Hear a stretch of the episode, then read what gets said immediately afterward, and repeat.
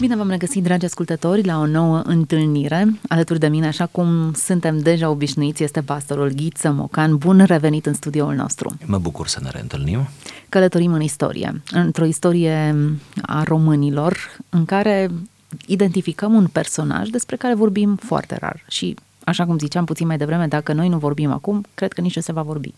Vorbim puțin despre Petru Rareș și despre modul în care acesta a reușit să lase în urma lui pe zidurile, pe pereții mănăstirilor Bucovinei, o istorie de viață din care noi putem desprinde câteva, câteva lucruri semnificative și astăzi. Să lase chiar o teologie vizuală. Dar cine este acest Petru Rareș? Cum știu iubitorii de istorie, este fiul legitim al lui Ștefan cel Mare, născut la 1483, decedat la 1546, domn al Moldovei, om de mare ispravă, voivod îndrăgit și care reușește să aducă Moldova sau să mențină Moldova într-o poziție de superioritate, într-o oarecare independență economică și politică și reușește să se înconjoare de oameni înțelepți, de sfetnici buni, dar mai presus de toate acestea, Petru Rareș face dovada unei pioșenii lăudabile. Petru Rareș a fost un creștin pătruns de spiritul creștinismului răsăritean, dar un om care a, a înțeles că aceste valori creștine trebuie perpetuate și trebuiesc într-un fel răspândite, împărtășite cu cât mai mulți oameni. Să nu uităm că în acea perioadă a fi creștin însemna o delimitare foarte clară de politica Imperiului Otoman, exact. cel cu care erau într-un conflict permanent. Sigur, și care la momentul acela era într-o ascensiune uimitoare.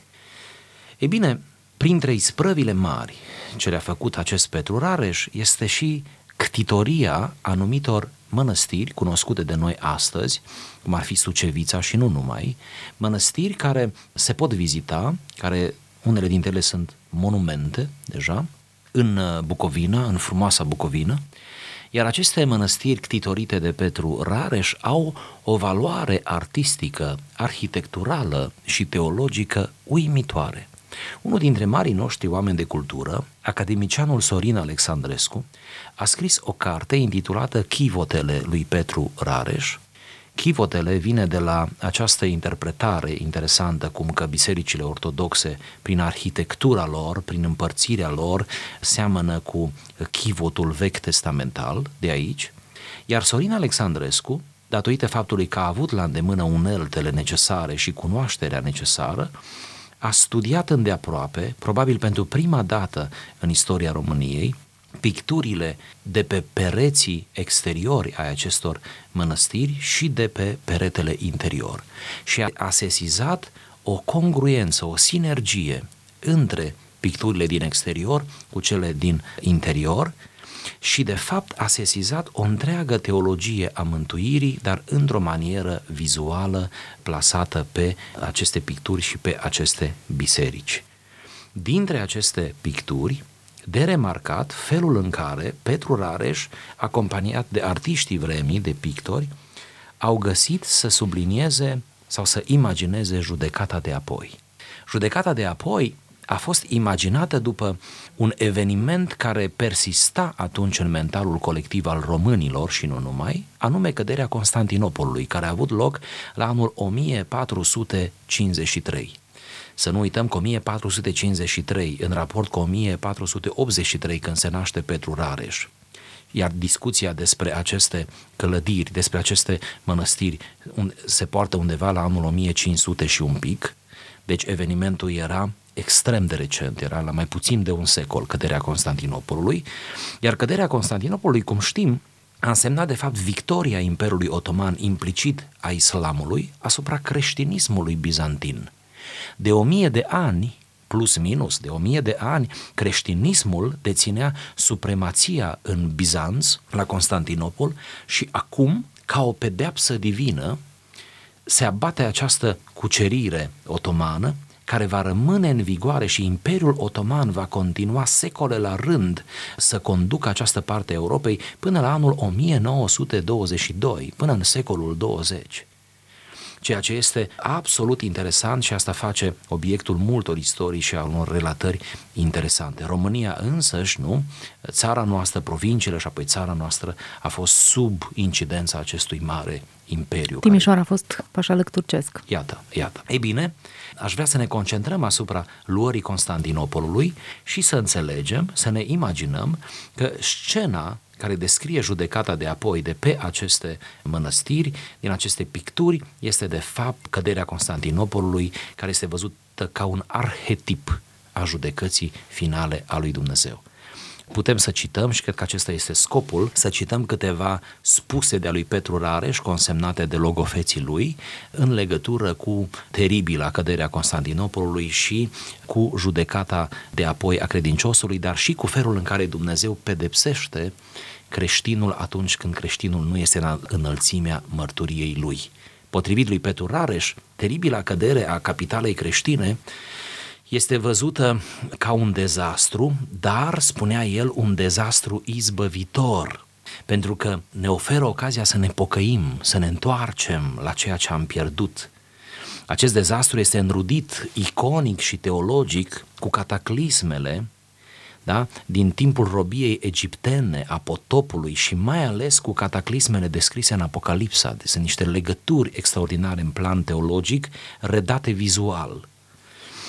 E bine, după cum se poate observa pe scena aceasta descrisă în pictură, totul trebuia să rimeze cu această perspectivă escatologică de final de viac în care Dumnezeu va judeca în sfârșit necredincioșii. Această teologie a sfârșitului timpurilor și a pregătirii înfricoșatei judecăți a lui Dumnezeu.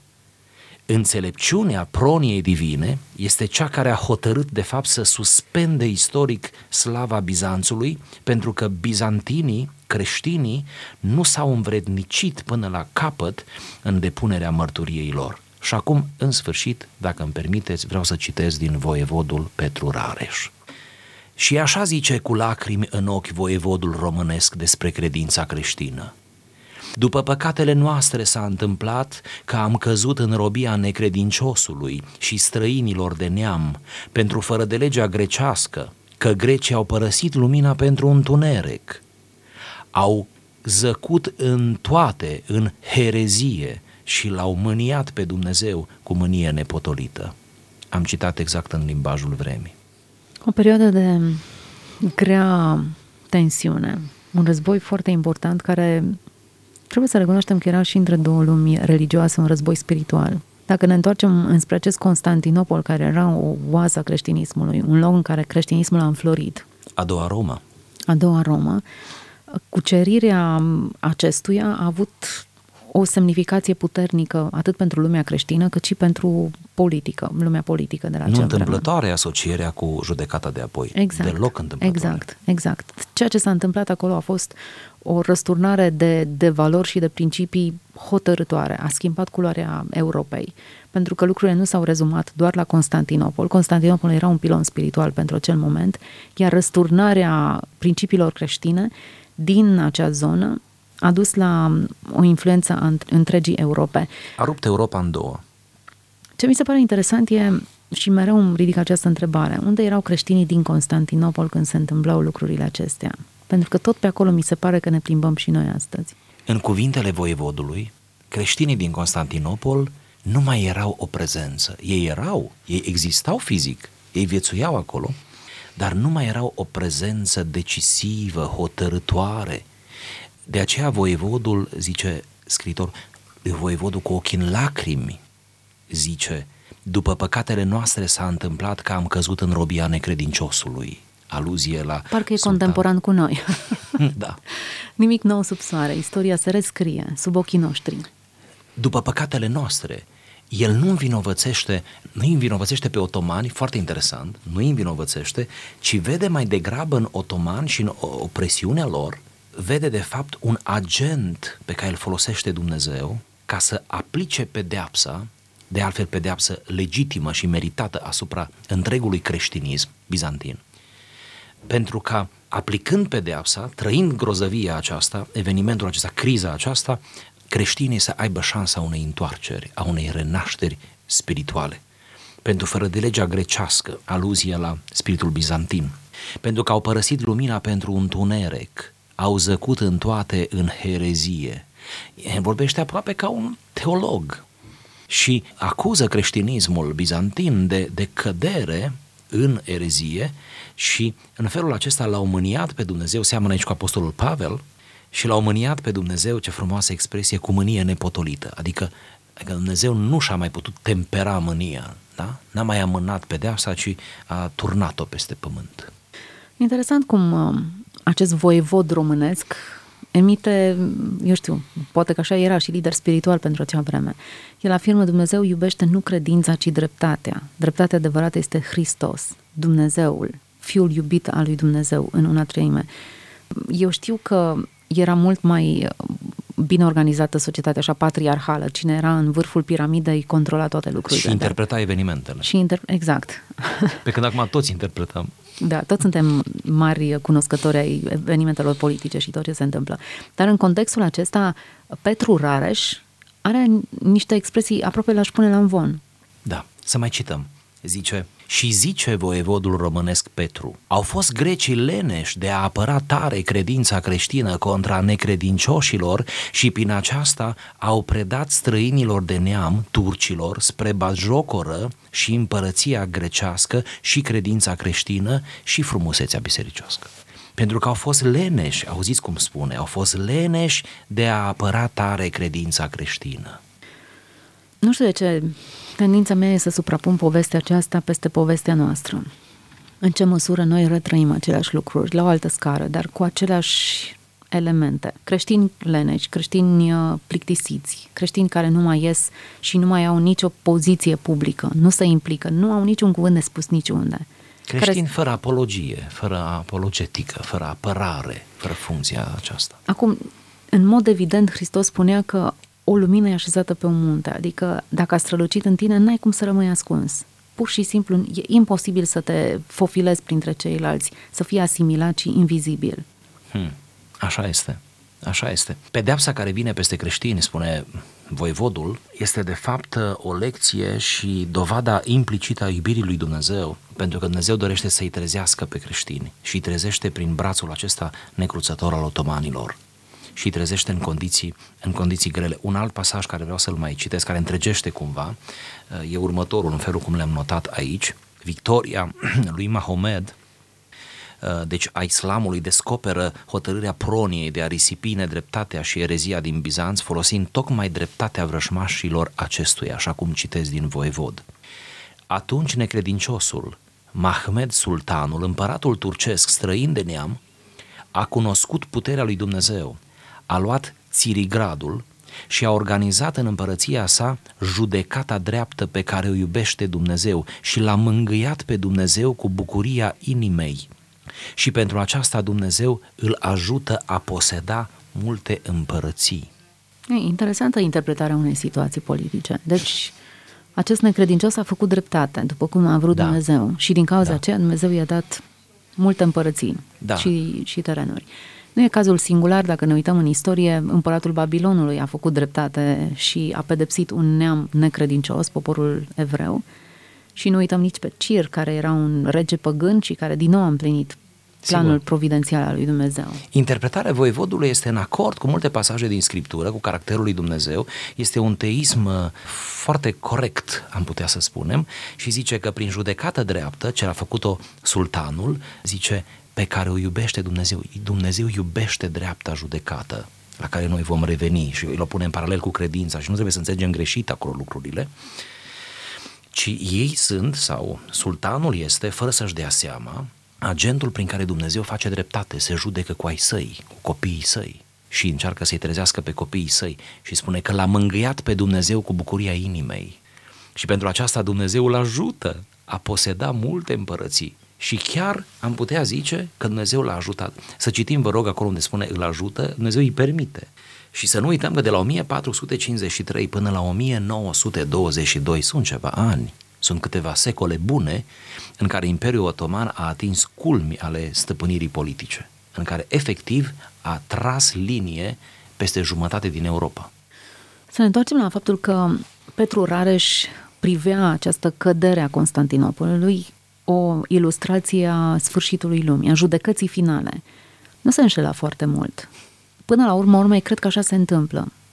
Când Domnul Isus vorbea de neghina care va fi aruncată, strânsă și tot câmpul secerat, sau mlădițele moment... care nu rodesc, ea din nou va fi arun- vor fi aruncate în foc, nu? Exact. Vorbea ceva, de ceva, un lucru similar. Uneori ne asociem eticheta de creștin fără să ne pese de conținut. Și chiar sunt lucruri cu care nu ne putem juca. Exact, exact. Luarea Constantinopolului îndeamnă la dobândirea deprinderii de a așeza întotdeauna dreptatea înaintea credinței. Și poate aici este aspectul cel mai delicat pe care vreau să-l atingem. Citez. Așa zice voievodul românesc. Dumnezeu iubește nu credința, ci dreptatea. Dreptatea adevărată este Hristos, Dumnezeul, Fiul iubit al lui Dumnezeu în una treime, în dumnezeire nedespărțită, singură dumnezeire și putere și să ne lasă nouă dreptatea Evangheliei, iubind credința creștină pe deasupra tuturor credinților, și ne-a arătat calea împărăției cerește în Evanghelie. Și grecii citeau Evanghelia, iar alții o ascultau, iar voia lui Dumnezeu nu o făceau. Au pus o cară pe Dumnezeu și au căzut în herezie. Chiar ne place limbajul, nu? și cât de, cu câtă acuratețe descrie o situație când doar citești. Citești adevărul mari, asculți Radio Vocea Evangheliei, te bucuri de conținut de calitate, dar doar îl auzi, nu-l asculți. Voievodul românesc ridică la, la înalt rang dreptatea și pune în plan secund credința. Asta nu este o erezie, asta nu este o eroare, dragii mei, ci el discută contextual, în contextul judecății. Pentru că realmente judecata de apoi înseamnă o prevalare a dreptății. Deci să ne imaginăm că la judecata de apoi, și asta și după materialul biblic care îl avem în direcția aceasta, Dumnezeu va fi atunci drept, eminamente drept. Atunci, deci la momentul acela, credința nu-ți va mai folosi, credința ți-a folosit până atunci. Atunci șansă nu va mai fi, ci Dumnezeu va acționa doar în această nuanță a dreptății lui Dumnezeu. Până atunci Dumnezeu este și bunătate, și iertare, și îndurare, și milă, și atunci, în momentul acela, va fi ultima iscălitură a lui Dumnezeu pe istoria lumii și va finaliza totul prin acea dreptate, care va fi deschiderea după aceea a veșnicii. Din cauza asta spune că Dumnezeu iubește nu credința, ci dreptatea și în loc noi bizantini, noi creștinii, spune voievodul, să ne lamentăm și să îi urâm pe, pe turci, pe otomani, pe islamici, în loc, în loc să reacționăm în felul acesta, și să ne pierdem cumpătul, mai bine am, am lăudat dreptatea lui Dumnezeu atunci când ea ne-a atins și ne-a atins usturător, am încercat a ne pocăi și a ne izbăvi de herezie, de, de cădere eretică. Acum, dacă ne uităm bine, îi cam taxează pe greci în toată povestea asta. Da. Pe, pe undeva îi vede responsabil de uh, declinul spiritual al da. Uh, întregii da. situații, da. al, al Europei. Uh, grecii au fost leneși, grecii doar citeau Evanghelia și nu făceau, doar ascultau și nu puneau în practică. Grecii au pus o cară au pe pus Dumnezeu. o cară pe Dumnezeu. Și au alunecat în erezie. Foarte dure cuvinte. Chiar așa răi să fi fost grecii aceștia. Au abdicat, da, au abdicat. N-au mai depus mărturia corespunzătoare. Au abdicat ca martori în istorie a, ai lui Dumnezeu. Sara și-a pierdut gustul. Exact, exact. Așa ce bine potrivesc toate astea cu ce trăim noi acum? Foarte bine, foarte bine. Există un pericol destul de mare pe care nu știu în ce măsură îl sesizăm noi creștinii. Creștinismul acesta călduț, căldicel, în care ne bălăcim comoditatea și confortul e ca un șar pe care se strecoară așa liniștitor pe lângă noi și care ne înfășoară și ne face să ne simțim bine în apa aceasta lumii și să împrumutăm multe din conceptele seculare din jurul nostru, fără să ne dăm seama, nu mai putem să luptăm cu ele. Și alunecăm în herezie. Alunecăm în herezie, în lene, ca să în lene, preluăm. Da. Lenea chiar cred că e o problemă spirituală. După unii, cea mai mare este mediul în care crește păcatul, orice păcat. Lenea este primul mod de a abdica, primul mod de a aluneca. Când ești în lene, când cazi în lene, de fapt, tu ești vulnerabil spiritual. Ești vulnerabil spiritual. Întorcându-ne la realitatea istorică a căderii Constantinopolului, să nu uităm, aș vrea să mai aduc un detaliu istoric.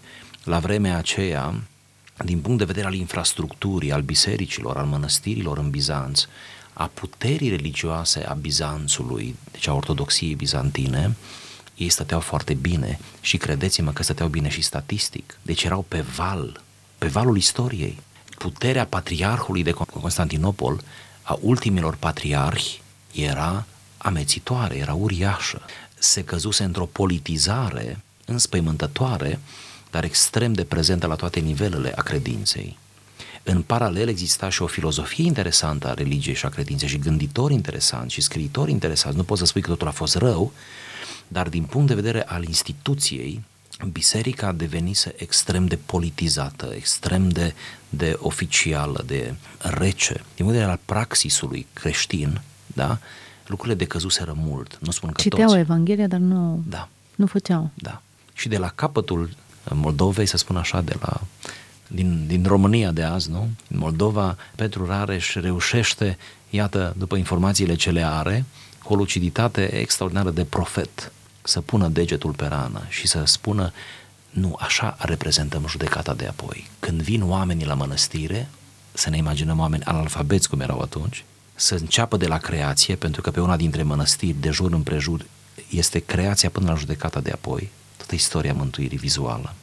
Și tot întorcându-se pe după biserică, că asta se întâmpla de fapt, așa citeai, întorcându-te pe după biserică, când ajung la judecata de apoi, să vadă căderea Constantinopolului și să se sperie și să știe că așa va fi la judecata de apoi. Că dacă ești necredincios și eretic și leneș și neroditor și dacă ai pus o cară pe Dumnezeu, adică tu ai făcut de râs numele pe pământ, tu n-ai fost demn de numele ce l-ai purtat, așa ceva ți se va întâmpla și nimeni nu te mai scapă.